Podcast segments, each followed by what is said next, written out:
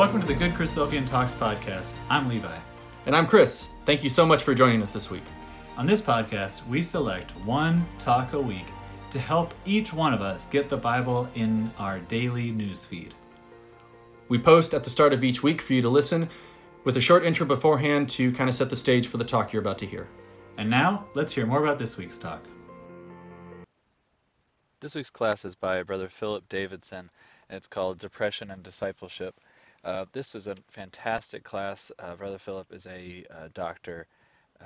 He calls himself a rural doctor in Australia, and he does a really good job detailing kind of the specific diagnosis of major depression, which was really helpful for me as someone who obviously has been affected by depression in my life, as I think we all have, by either ourselves or loved ones.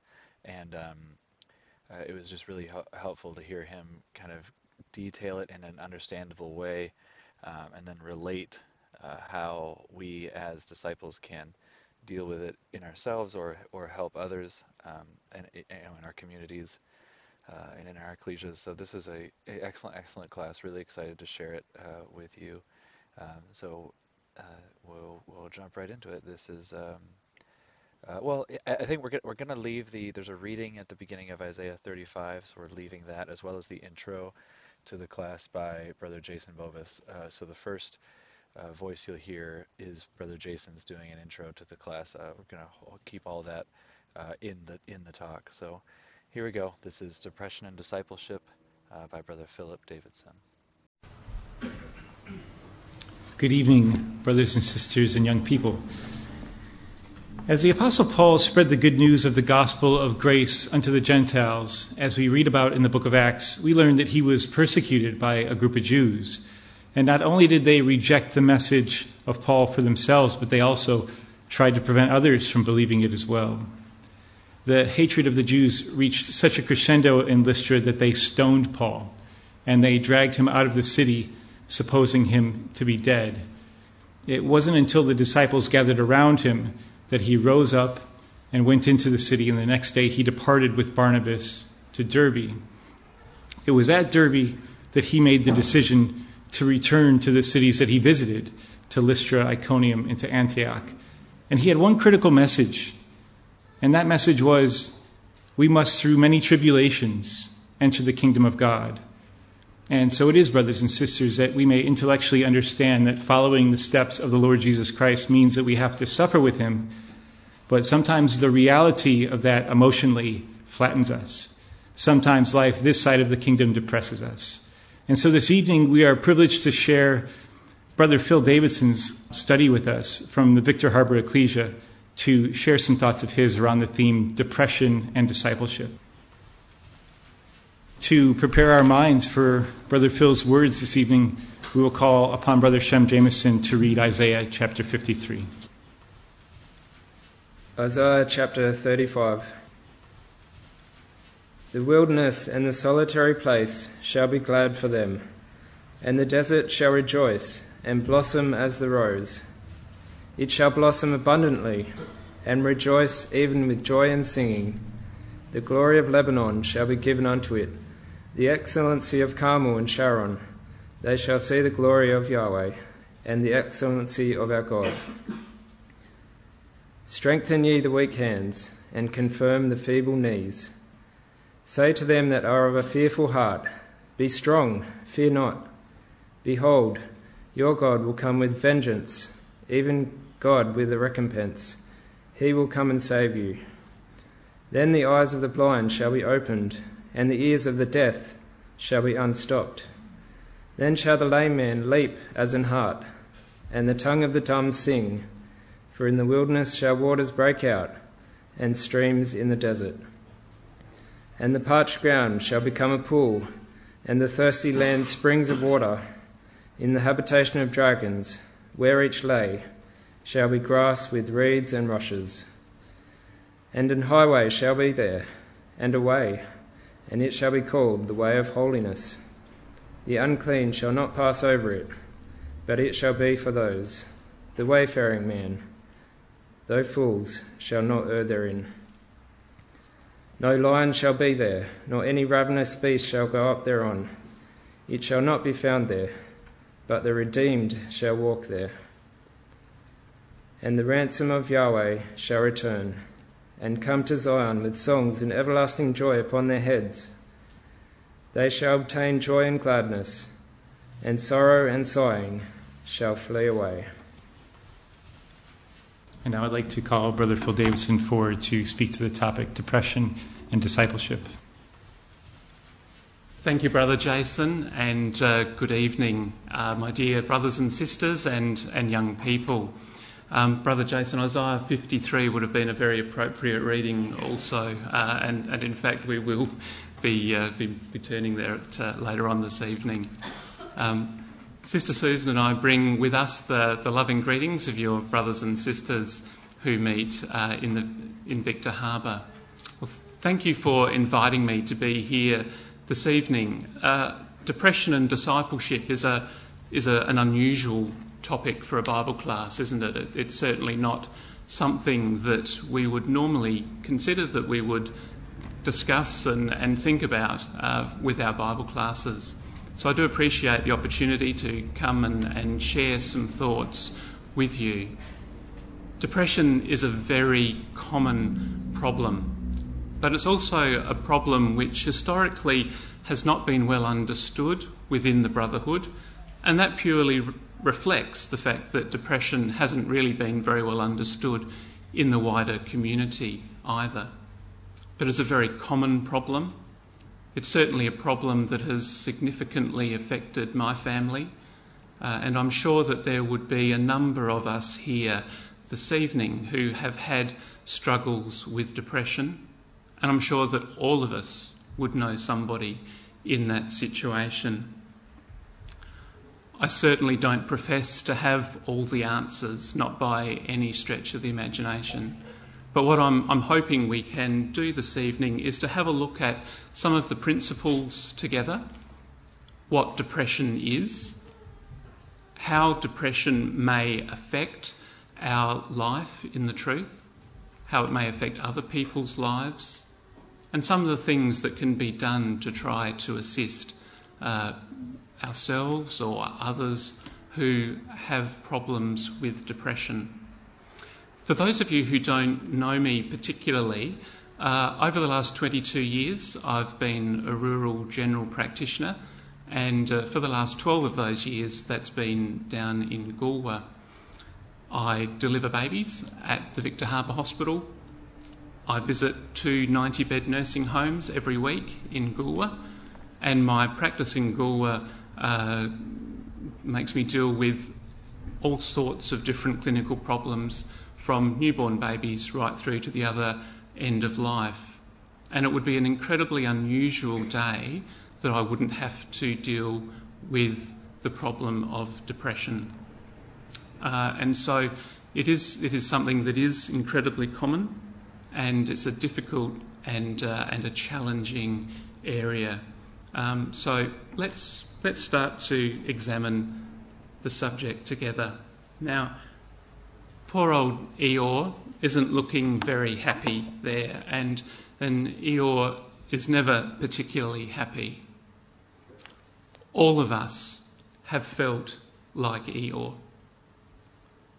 When the Elohim created Adam in their image and likeness, he was created to be able to have an emotion, to be able to respond to his heavenly Father in an emotional way. Life would be incredibly bland, incredibly sterile, if we weren't able to express emotion, to be able to laugh, to be able to cry, to be able to empathise with each other, to be able to feel. So feeling sad is completely normal. It would be horrible if we weren't able to grieve over the loss of someone close to us. So all of us have felt like Eeyore. All of us have felt depressed. And that's normal. So then what actually am I talking about when it comes to the topic of depression and discipleship? Well, depression, or clinically as it's better known, major depression, is a lot more than just a low mood. It's an illness.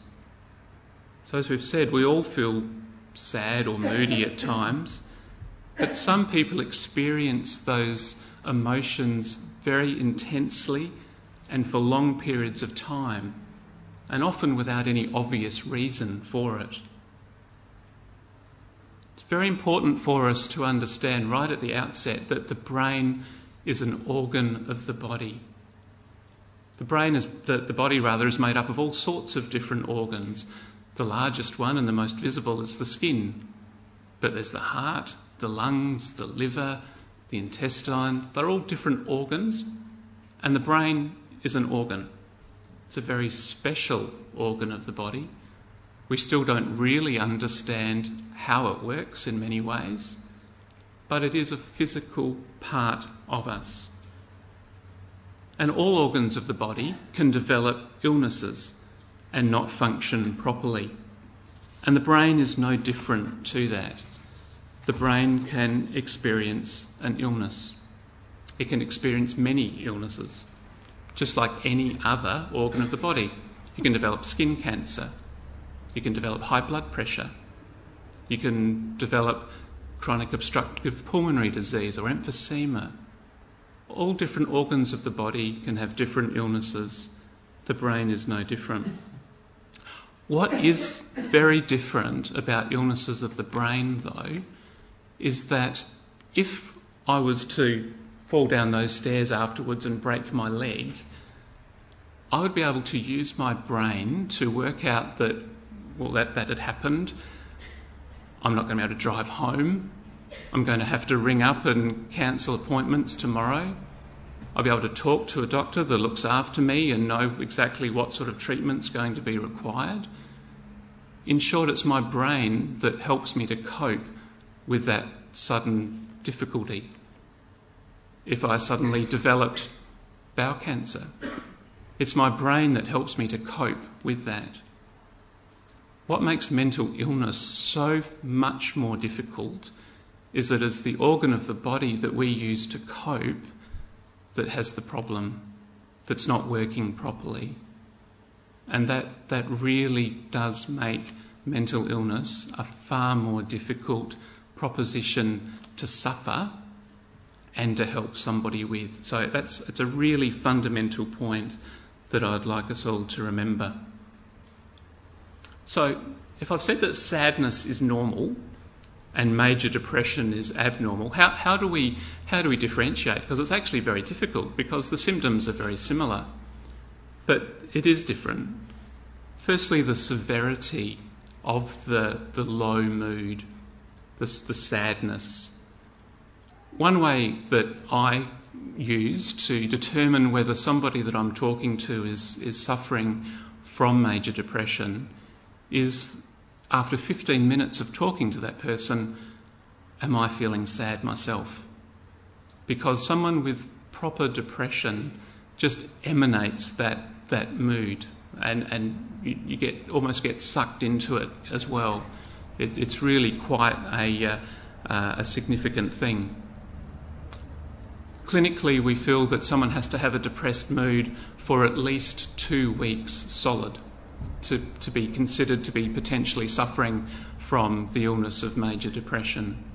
So, yeah, we all have bad days. That's normal. We, many of us might, either figuratively or literally cry ourselves to sleep.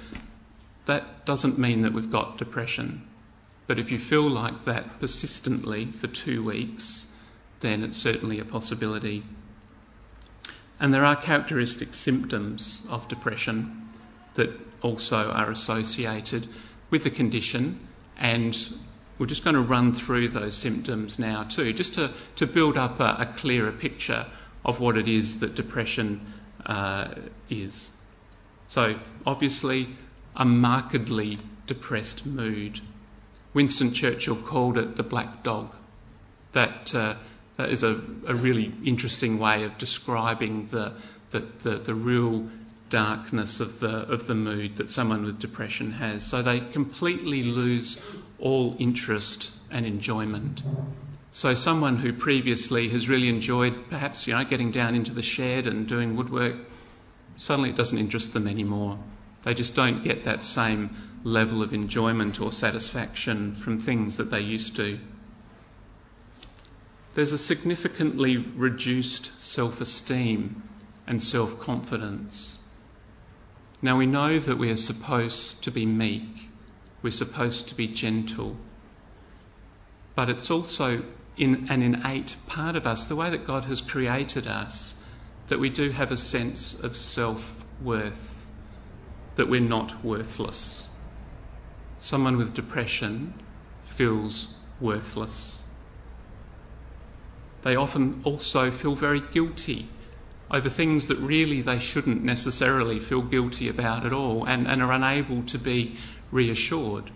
They will not respond to the normal, look, that's okay, you didn't really mean that, or it's just again this unnatural depth of emotions that we all experience, and that again, it's what it makes it difficult. These are all things that we all experience, but someone with the mental illness of major depression experiences these things in a very unnatural, very not normal way, and in a way that those of us who never have experienced depression find it really hard to understand or to relate to. So there's very bleak, very pessimistic views of the future. No light at the end of the tunnel, so to speak.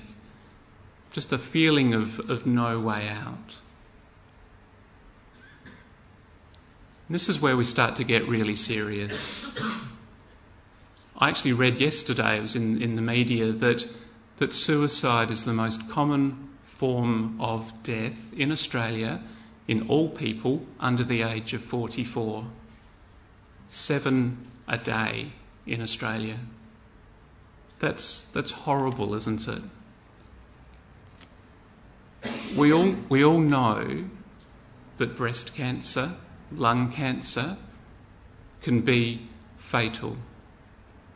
We need to understand that major depression can also be fatal.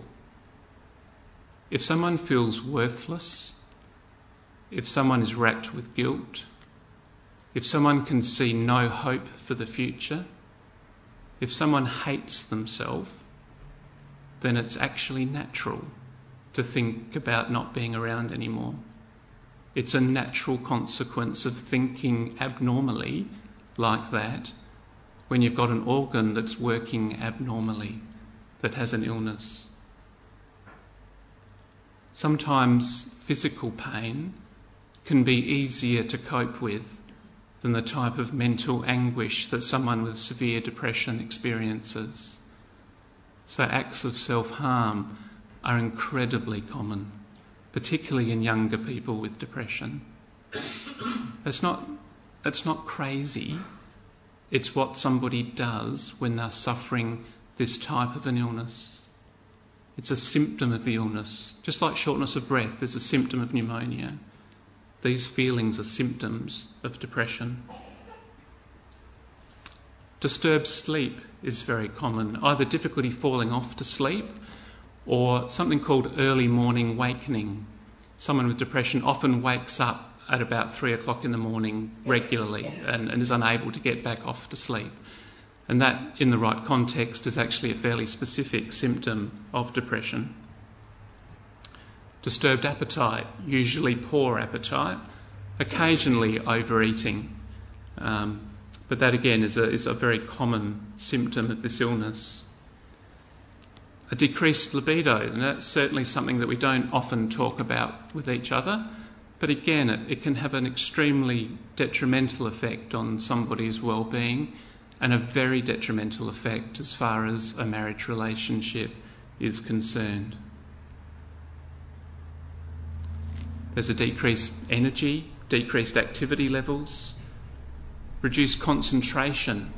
That is very common. Their ability to sit down and take things in can be severely compromised, and a decrease in memory. Diurnal mood variation, that's just a fancy way of saying that people with major depression usually feel much worse in the morning. So mornings tend to be the hardest time for somebody with significant depression. Someone with severe depression can start to hallucinate or have delusions, and that's what the word psychosis means. Someone who's having psychotic symptoms either sees things or hears things that aren't really there, or they have a very fixed abnormal belief or a delusion. It's also very necessary to remember that not everybody with depression will experience all of these symptoms. Some of them will be a lot more significant than others. Some of them won't be there at all. A big individual variation, as with all things to do with our human existence. No two of us are the same, and that certainly applies for depression. Now, other things can cause the same sort of symptoms, and that's worth obviously bearing in mind. So an underactive thyroid gland can make you feel lethargic. It can affect your appetite, your sleep, and so that's a very important thing for a doctor to check in someone who's presenting with symptoms of depression. An infectious disease like glandular fever, for example, can present with many of those symptoms. Certain medications and certainly certain illicit drugs can also cause symptoms over a period of time, very similar to what we see in depression. Bereavement is certainly a situation that we all go through. As life goes on, we tend to experience bereavement more often as our parents and then our friends and siblings start to pass away. And bereavement can certainly cause incredibly intense feelings of sadness and grief. But that's normal. It's a normal human emotion. Bereavement can become abnormal. It can go on too long. It can itself be one of the causes of a depressive illness, but in itself, that's a very normal thing. And there are other mental illnesses that can also present like depression. Schizophrenia is where psychotic symptoms are usually really quite prominent. It's a disordered problem with cognition or thinking.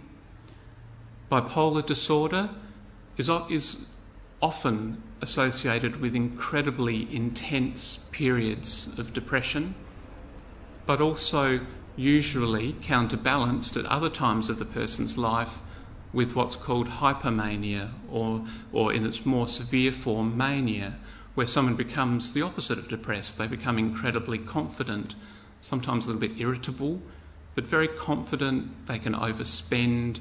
They do things that they wouldn't normally do. They lack the usual constraints because, again, their brain isn't working properly. The frontal lobe, which normally keeps us where we're supposed to be socially, is no longer working as it should. And someone with bipolar disorder has this really very difficult interrelationship between depression and hypomania. Obsessive compulsive disorder is a very real mental illness also. Someone suffering that illness often has compulsions to perform activities over and over again, or they have obsessions and thoughts, worries about their health or other factors that can become very distressing and very debilitating. And because of that distress, that person can present with depression. Depressed thoughts. Anxiety disorders also are almost always associated with some depressive thoughts, as most depressive illnesses have an aspect of anxiety associated with them too. And a really important one to remember is dementia. Dementia and depression in an older person can be incredibly similar, very, very similar. And one of the key things for a health worker to be aware of is the fact that an older person who appears to be presenting with dementia may in fact be depressed. Late last year, I saw a patient for the first time. He was in his early 80s. He was having significant problems with memory, and as such, I did what we call a dementia screen, various investigations, got him back after that.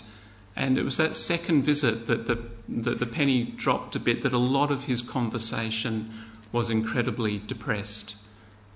He was ruminating over an illness that his wife had, and she'd actually got over that illness. There was just something that suddenly struck me, that this person may be depressed. We do something called a mini mental state test to diagnose dementia, and this chap scored 17 out of 30, which is really quite significantly abnormal. He accepted the idea of going on to an antidepressant medication.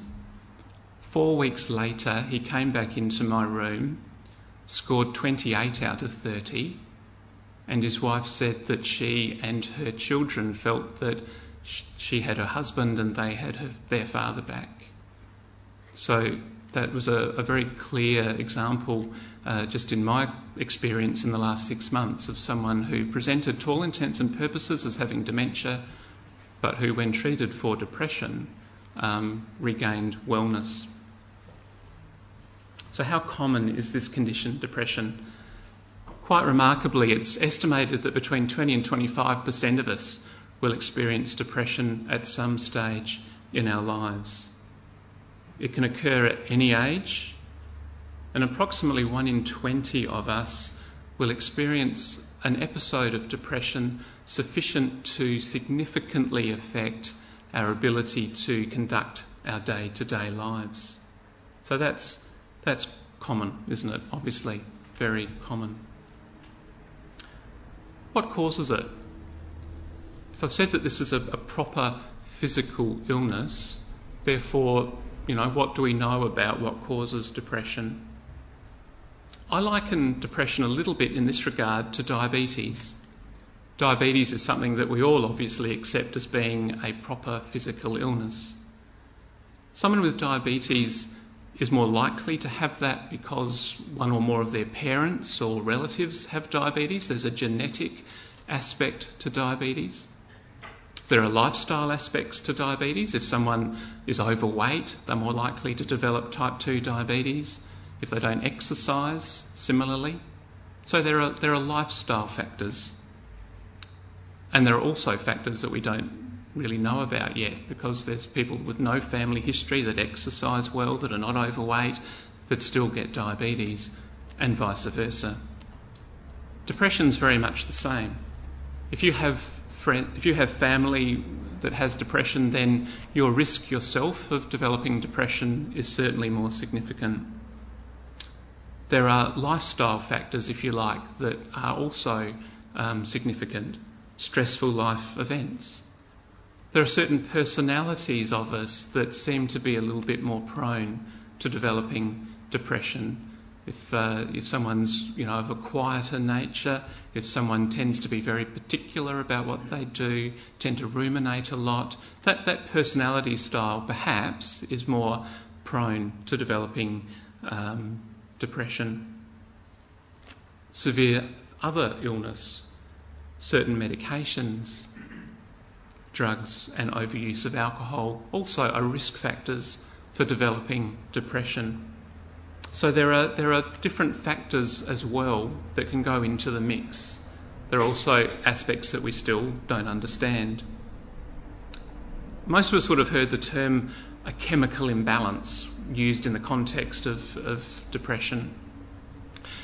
We'll have a brief look at that a little bit closer shortly, but the fact that there are medications that can very significantly assist in the treatment of depression is also a very good indicator that it is an organic illness, a real physical illness. And this This is one way of summing up, I suppose, what may cause depression. So in the Management of Mental Disorders, Volume 1, that's a few years old now, but it's still, I think, a good summary. Despite the lack of clinical evidence about the exact causes of depression, it is reasonable to conclude that depression is a genetic and biological disorder that is affected by life stress and personality style. So it's multifactorial, that's one way of putting it. So what treatments are available? It's amazing how useful the simple act of talking to somebody is. To be able to unburden is incredibly important and very, very useful. Different forms of psychotherapy can be useful. Cognitive therapy is where somebody is helped to identify harmful ways that they're thinking and to correct that pattern of thought. And behavioural therapy is looking at behaviours that might be contributing to the depressive illness. Just a quick differentiation between a psychologist and a psychiatrist. A psychologist is someone who has a tertiary degree in psychology, obviously. They're not doctors, but they have looked at the specific area of psychology, which is helping somebody to change the way that they're thinking. Now, I think as an organisation, that's the wrong word, but as a faith, we as Christadelphians, I think, have sometimes had problems with people that might change the way that we think. Now, I think it's actually really important that we get back then to that initial thought about depression affecting an organ of the body. These people are trained to help with illnesses of a particular organ of the body. None of us worry about seeing a podiatrist for our feet. You know, we don't tend to be concerned that we might come to some harm because we go to a podiatrist. And I think it's important that we also don't feel that we're going to come to any harm if we go to see a psychologist.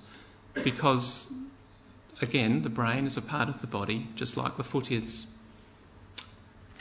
A psychologist worth their ticket is not going to try and turn somebody away from the truth.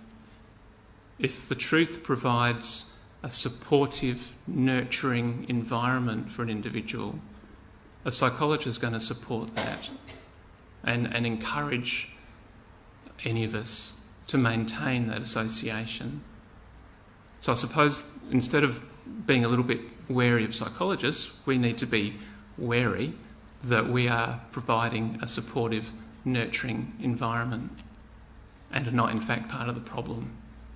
So that's, I think, important. Psychologists differ from psychiatrists. Psychiatrists are medical doctors who have specialised in psychiatry or disorders of the brain. So just like a surgeon is a doctor who specialised in surgery, or an obstetrician is a doctor who specialises in obstetrics, a psychiatrist is a doctor who specialises in mental illness. There's something called mindfulness training that can also be very useful, and there are, you know, simple apps that you can get for your tablet, for example, that can help to calm somebody's thinking and to assist in a very straightforward way, really, although it's a difficult process to master, but it also can be very useful. Medications, as I said before, can be extremely useful, and there's a whole raft of them there that can assist people quite significantly. Mild to moderate depression actually often doesn't need medication. Supportive counselling and often cognitive behaviour therapy can be all that somebody needs. Moderate to severe depression can be helped quite significantly with medication. And the modern medication, so everything below the first one, don't cause over-sedation as a rule. They're not addictive. And generally, although not necessarily side effect free, with a little bit of educated trial and error, it's always possible to find one that will actually be of assistance. Just a brief mention too of something which is wildly misunderstood in the general community, electroconvulsive therapy, or ECT. ECT got a really, really bad name back in the 30s and 40s when it was administered with no anaesthetic, and that's just dreadful. These days it's administered under a full anaesthetic. It's just simply the passage of electrical current through the brain. It's completely painless. It can cause some memory issues that are usually short-term, but it can be absolutely life-saving, particularly for an older person with severe depression. Absolutely life-saving. So if you hear of somebody needing ECT, and I would be very surprised if most of us here over the age of 60 don't know somebody who's needed it, it's certainly nothing to be fearful of. It's actually an incredibly useful, rarely needed, but incredibly useful treatment for depression. So the medication works by affecting up to three different neurotransmitters. Norepinephrine, which is how it's spoken about in America, or noradrenaline in Australia, dopamine and serotonin. Now, the common medications are serotonin reuptake inhibitors. What that means is that the serotonin is released from one nerve ending, travels down and gets into a little receptor, and that's how one nerve communicates with another. So it releases a substance, goes across a little gap, and it lodges into a receptor. We're wonderfully and fearfully made. How that makes us think, we don't know, but it has to do with how we think. What the medications do is block off these little reuptake channels, which then means that there's more serotonin in the gap.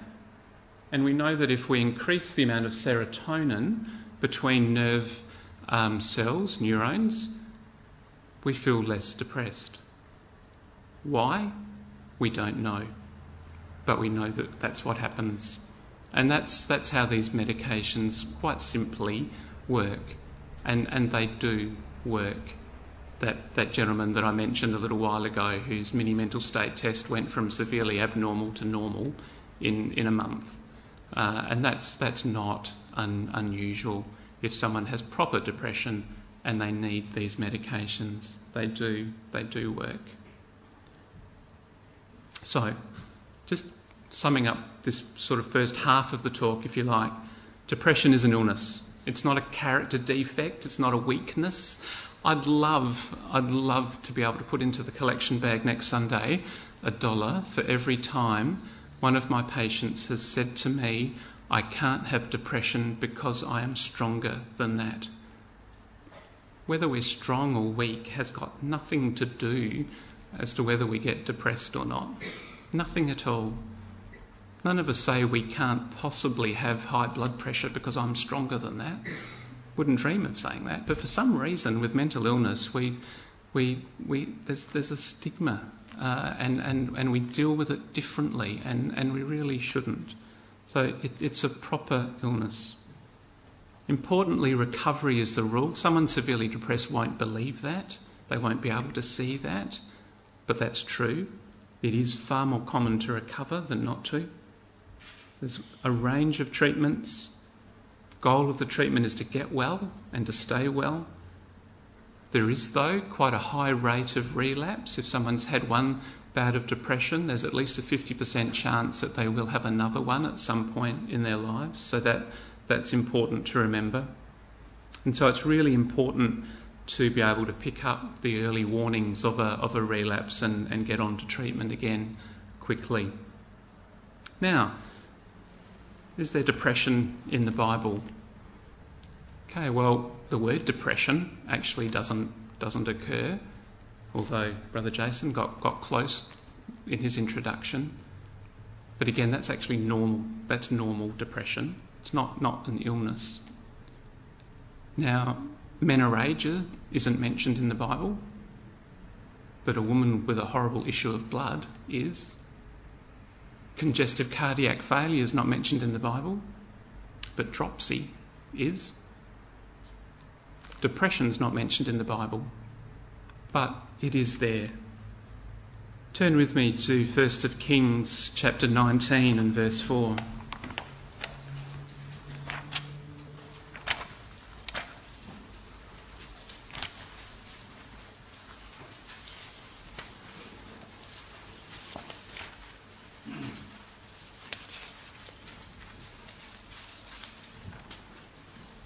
So in 1 Kings 19, we're dealing with Elijah. And Elijah had to deal with an awful lot. He had to deal with Jezebel and Ahab. And we pick the record up in verse 2. Then Jezebel sent a messenger unto Elijah, saying, So let the gods do to me, and more also, if I make not thy life as the life of one of them by tomorrow about this time. And when Elijah saw that, he arose and went for his life, and came to Beersheba, which belongeth to Judah, and left his servant there. But he himself went a day's journey into the wilderness, and came and sat down under a juniper tree. And he requested for himself that he might die, and said, It is enough. Now, O Yahweh, take away my life, for I am not better than my fathers. And as he lay and slept under a juniper tree, behold, then an angel touched him and said unto him, Arise and eat. Elijah here is depressed. He wants to die. He's lost motivation. He's lying under a tree. He's not eating. The angel has to force him to eat. Elijah here is suffering a depressive illness. Unfortunately, through the ministration of God, through his angels, he was able to recover from that.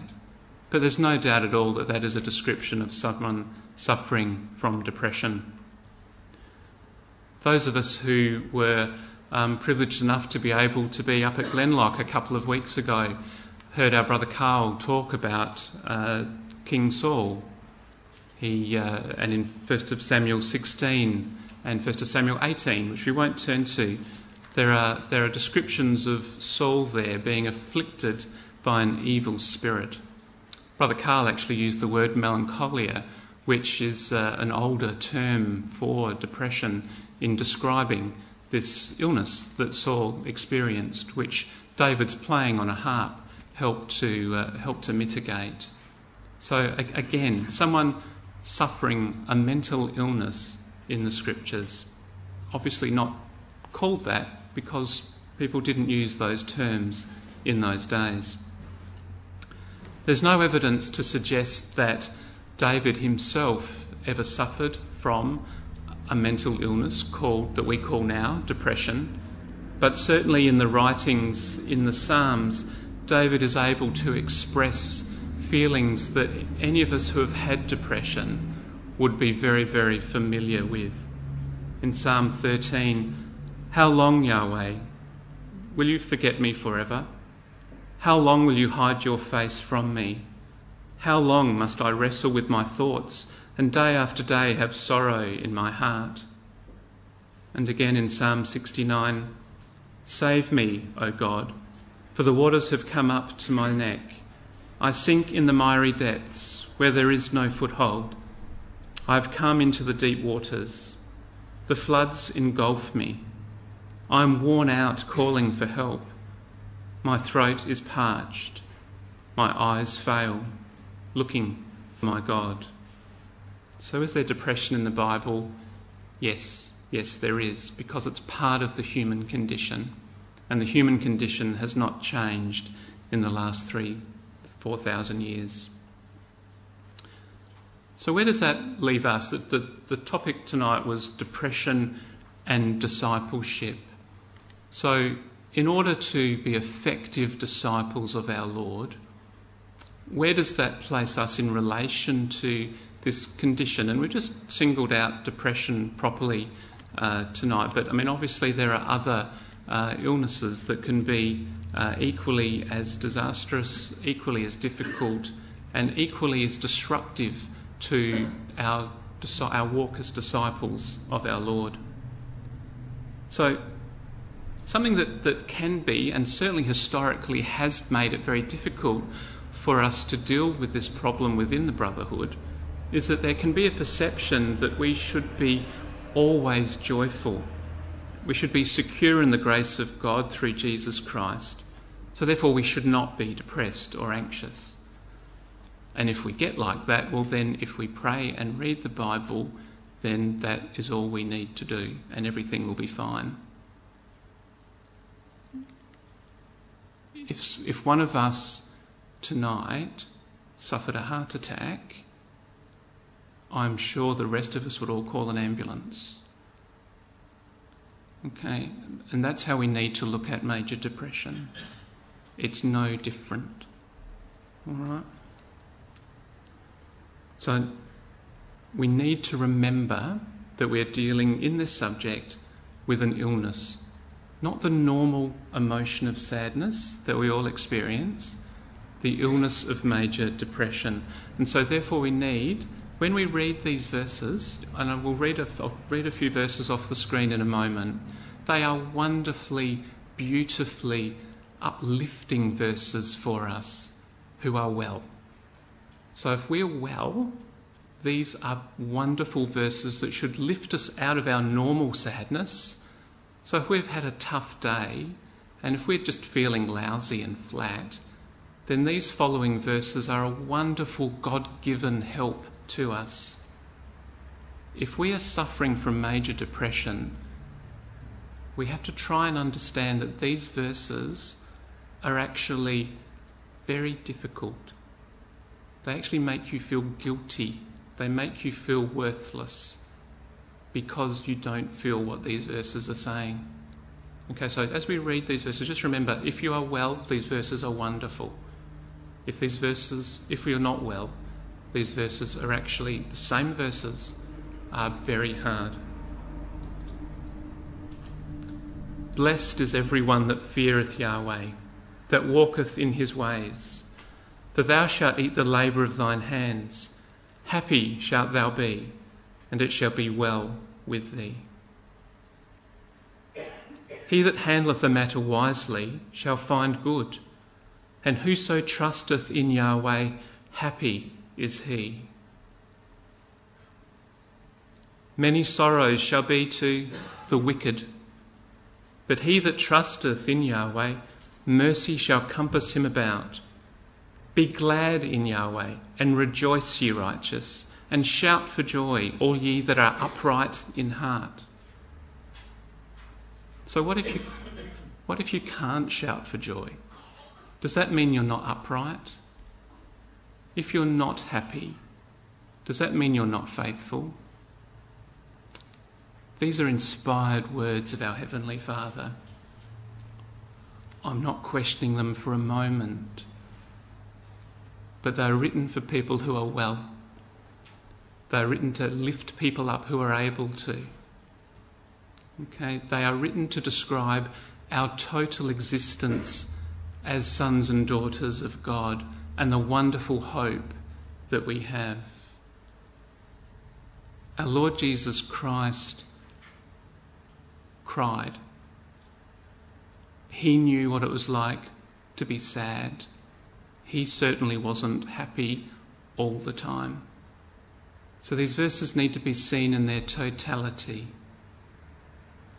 We need to remember too that someone who is unable for a period of their life, not for their entire life, but for a period of their life that they're suffering an illness, are unable to be happy, find verses like that really, really hard.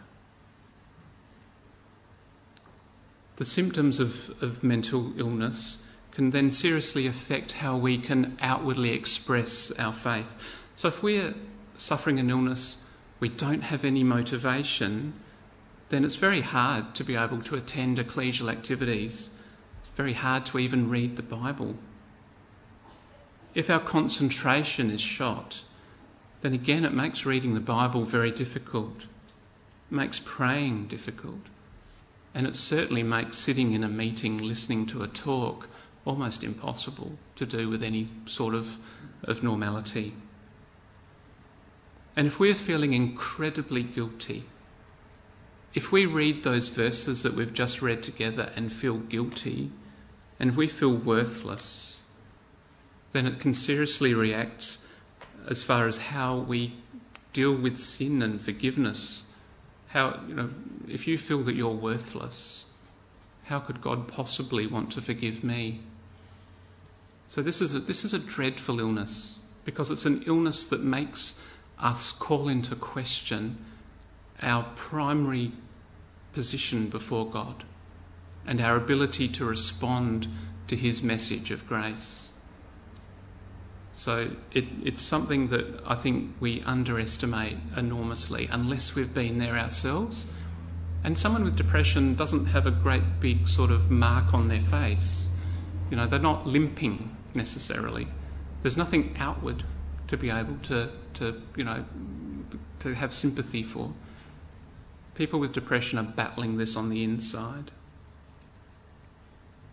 So it's really important that we understand this as best as we can, that instead of telling somebody how bad they are because they haven't been to the meeting for a while, we actually can perceive that where appropriate. Not everybody that doesn't attend to meetings obviously has depression, but if someone has depression, then what they need is support and encouragement gently, rather than blaming them for the outward appearance. We're judging outwardly rather than the inner man. Okay. So, and again, just simply, we don't blame somebody with glandular fever for being tired. So therefore we shouldn't either blame a brother and sister with depression for having poor motivation or concentration. We do, though, as brothers and sisters of our Lord Jesus Christ, have a wonderful, wonderful benefit, well beyond somebody who has not got the surety of faith that we have. We do have a high priest. We have somebody who can provide intercession for us, even when we're at our weakest and lowest ebb. Our Lord Jesus Christ is a wonderful anchor for our souls, literally. Isaiah 53.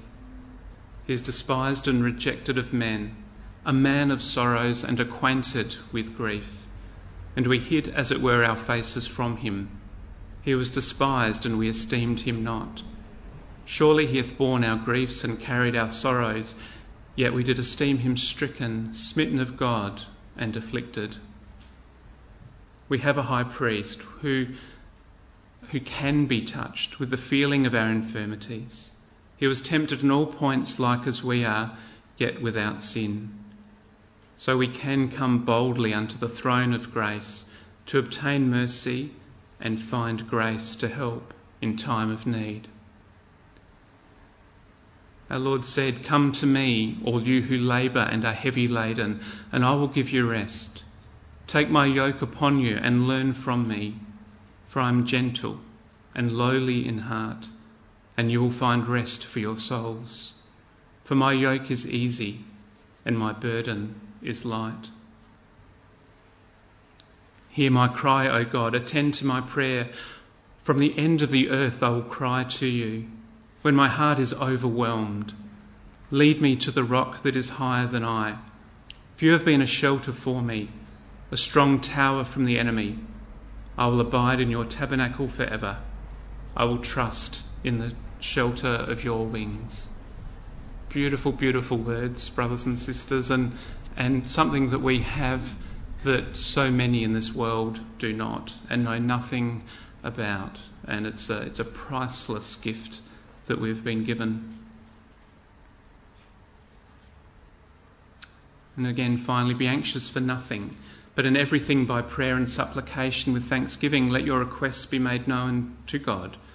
And the peace of God, which surpasseth all understanding, will guard your hearts and minds through Christ Jesus. So with that armoury of support, what can be done then for someone or by someone with depression? Firstly, it's important to accept that there's a problem, to accept help. Someone with depression experiences the same stigma against themselves that the wider community can express against mental illness. So you have to be extraordinarily brave to be able to admit that you're suffering from a mental illness, because of this inbuilt stigma, for whatever reason, against mental illness as distinct from other illnesses. Trying to reduce stress and anxiety is important through simple techniques. Trying to get enough sleep, that's how the brain heals itself, it maintains itself in sleep. And so getting enough sleep is vitally important. Keeping active. Exercise is a hugely beneficial thing for stress and depression.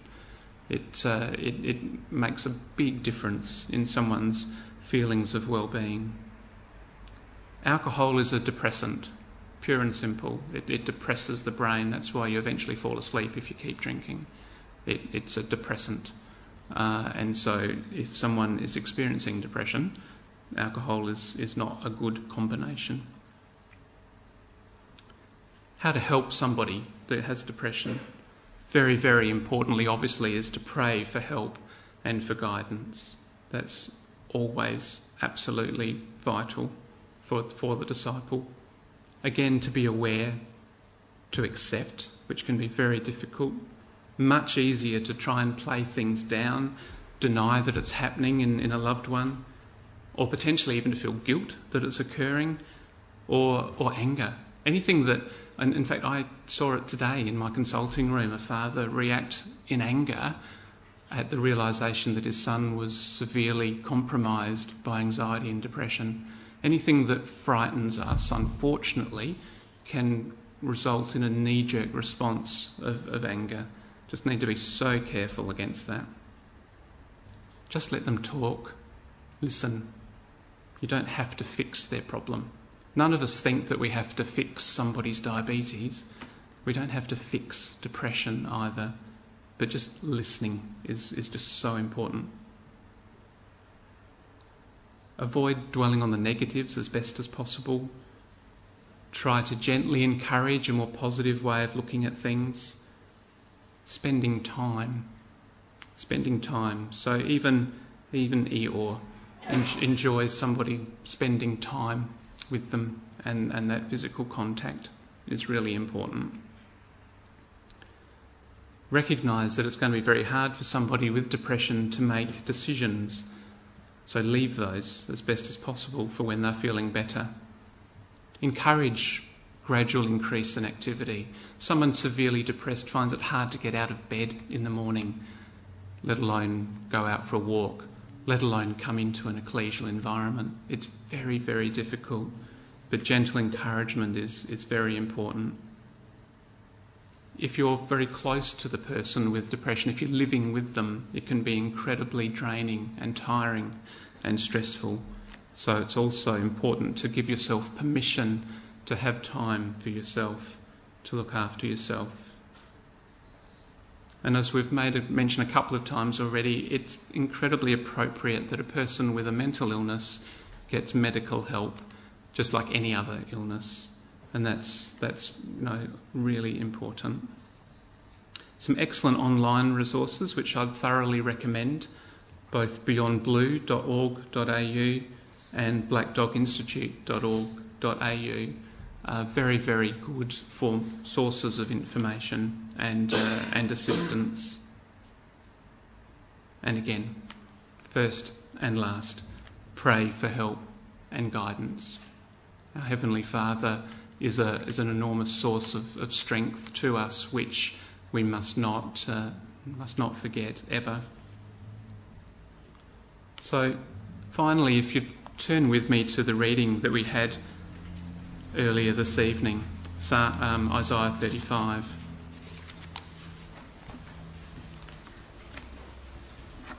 Brother Des, before the meeting started, intimated that when he used to listen to medical talks, he'd often come away thinking he was suffering from whatever the talk was about. I'd certainly like to hope that tonight you're not going to leave here depressed. And a chapter like Isaiah 35, I think, is a really lovely way for us to finish. It's very hard for us to put ourselves in other people's shoes. that applies as much to passages of Scripture, I think, as it does to our interactions with one another. The prophet Isaiah, with the prophet Micah, was prophesying at a time in Judah's history where the Assyrians had completely overrun and taken their neighbouring northern neighbours, the kingdom of Israel. The Assyrian army at the time that he would have written chapter 35, on the basis that it follows directly in front of chapter 36, was written at a time when the Assyrian army had come down into the central and southern portion of Judah, had taken all of the fortified cities of Judah, including Lachish, the main fortified city apart from Jerusalem. There's actually the siege works are still visible in Lachish. There are friezes in the British Museum of Assyrians taking away the citizens of Lachish into captivity. So Jerusalem was completely isolated and surrounded by this fairly barbaric power of the Assyrians. And so if anyone had reason to feel sad and to question their faith, it was certainly Isaiah and his contemporaries in Jerusalem at the time that this chapter was written. But through the providence of God, through prophecies given to him, through the Spirit of God, Isaiah was able to write these words. In verse 3, "Strengthen ye the weak hands, and confirm the feeble knees. Say to them that are of a fearful heart, Be strong, fear not. Behold, your God will come with vengeance, even God with a recompense. He will come and save you." Verse 5, "Then the eyes of the blind shall be opened, and the ears of the deaf shall be unstopped." So blind people will see, deaf people will be able to hear. Verse 6, someone who's completely unable to walk will be able to leap like a hart. Someone unable to say a word will be able to sing. Down in verse 10, "Those who have sorrow and sighing will obtain joy and gladness." At that time in verse 10, when the ransomed of Yahweh shall return and come to Zion with songs and everlasting joy upon their heads. May that time, brothers and sisters, of joy and gladness, when sorrow and sighing will have completely flown away, be very soon at hand. Even so, come, Lord Jesus.